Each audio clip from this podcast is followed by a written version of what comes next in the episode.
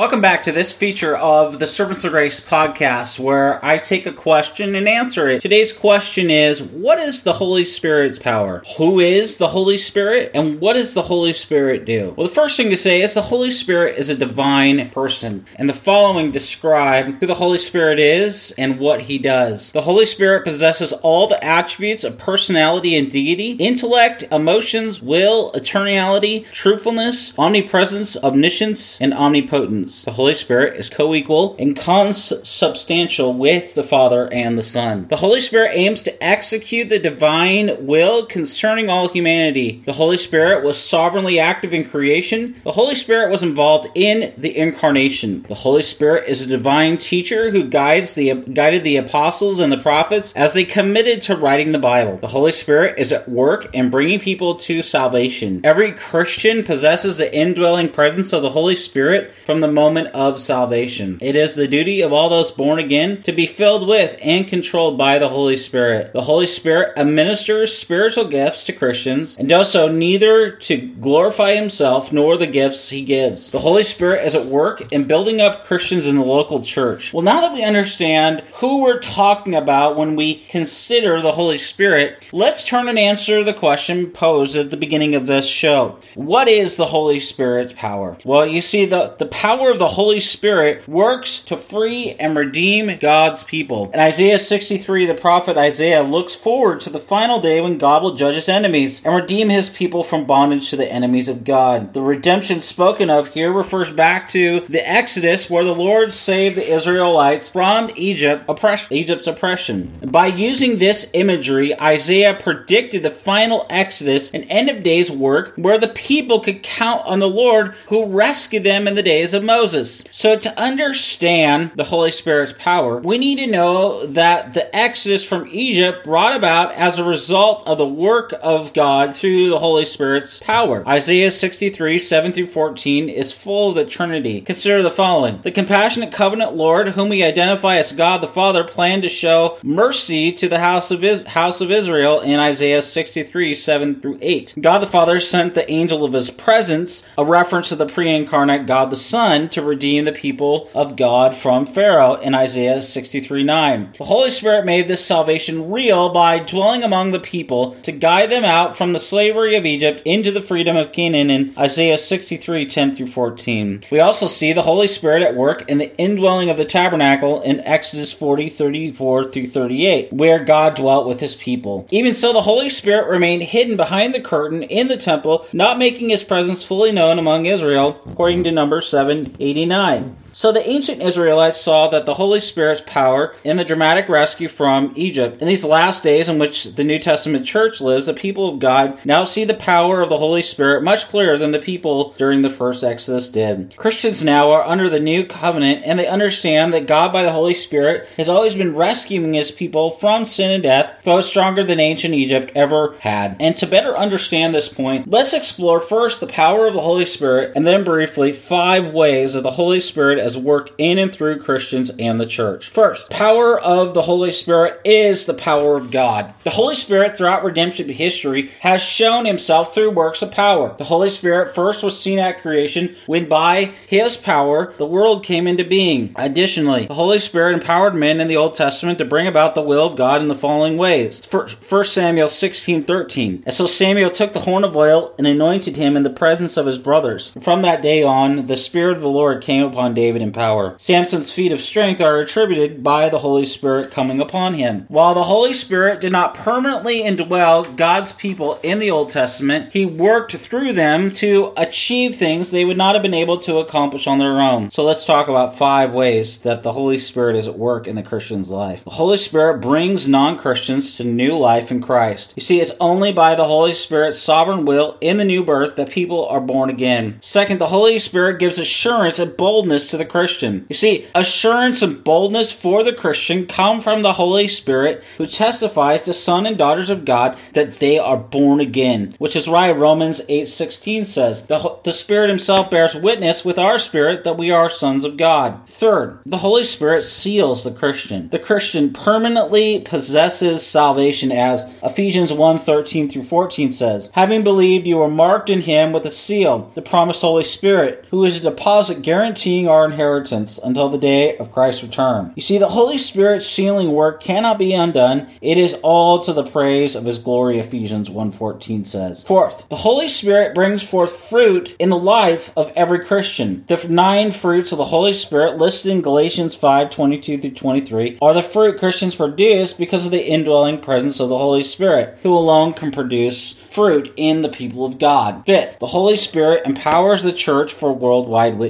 See, Jesus promised the Holy Spirit to be a guide, a teacher, and a comforter for all Christians in John 14, 16 through 18. But he also promised the Holy Spirit would fuel the mission of God as Christians spread the gospel. Acts 2, 1 through 4 describes how the Holy Spirit descended upon the early church. The power of the Holy Spirit is still at work on the mission of God. You see, all those who have placed their faith in Christ are immediately and permanently indwelt by the Holy Spirit. The Holy Spirit today works to Christians to sanctify the people of God and accomplish His will of saving the lost and building up Christians in local churches. The power of the Holy Spirit convicts, teaches, equips, and empowers Christians to grow in grace and to spread the gospel to the nations for the glory of God. Well, I want to thank you for this, uh, our listeners, for this great question that you've sent me today. And if you've enjoyed this episode, I just want to encourage you keep those questions coming. And uh, every week we'll be answering one of these. So tune in, um, and I encourage you to uh, share these with your friends and your family that they might learn and grow in the grace and knowledge of our Lord and Savior Jesus Christ. Until next time, may the Lord richly bless you and keep you.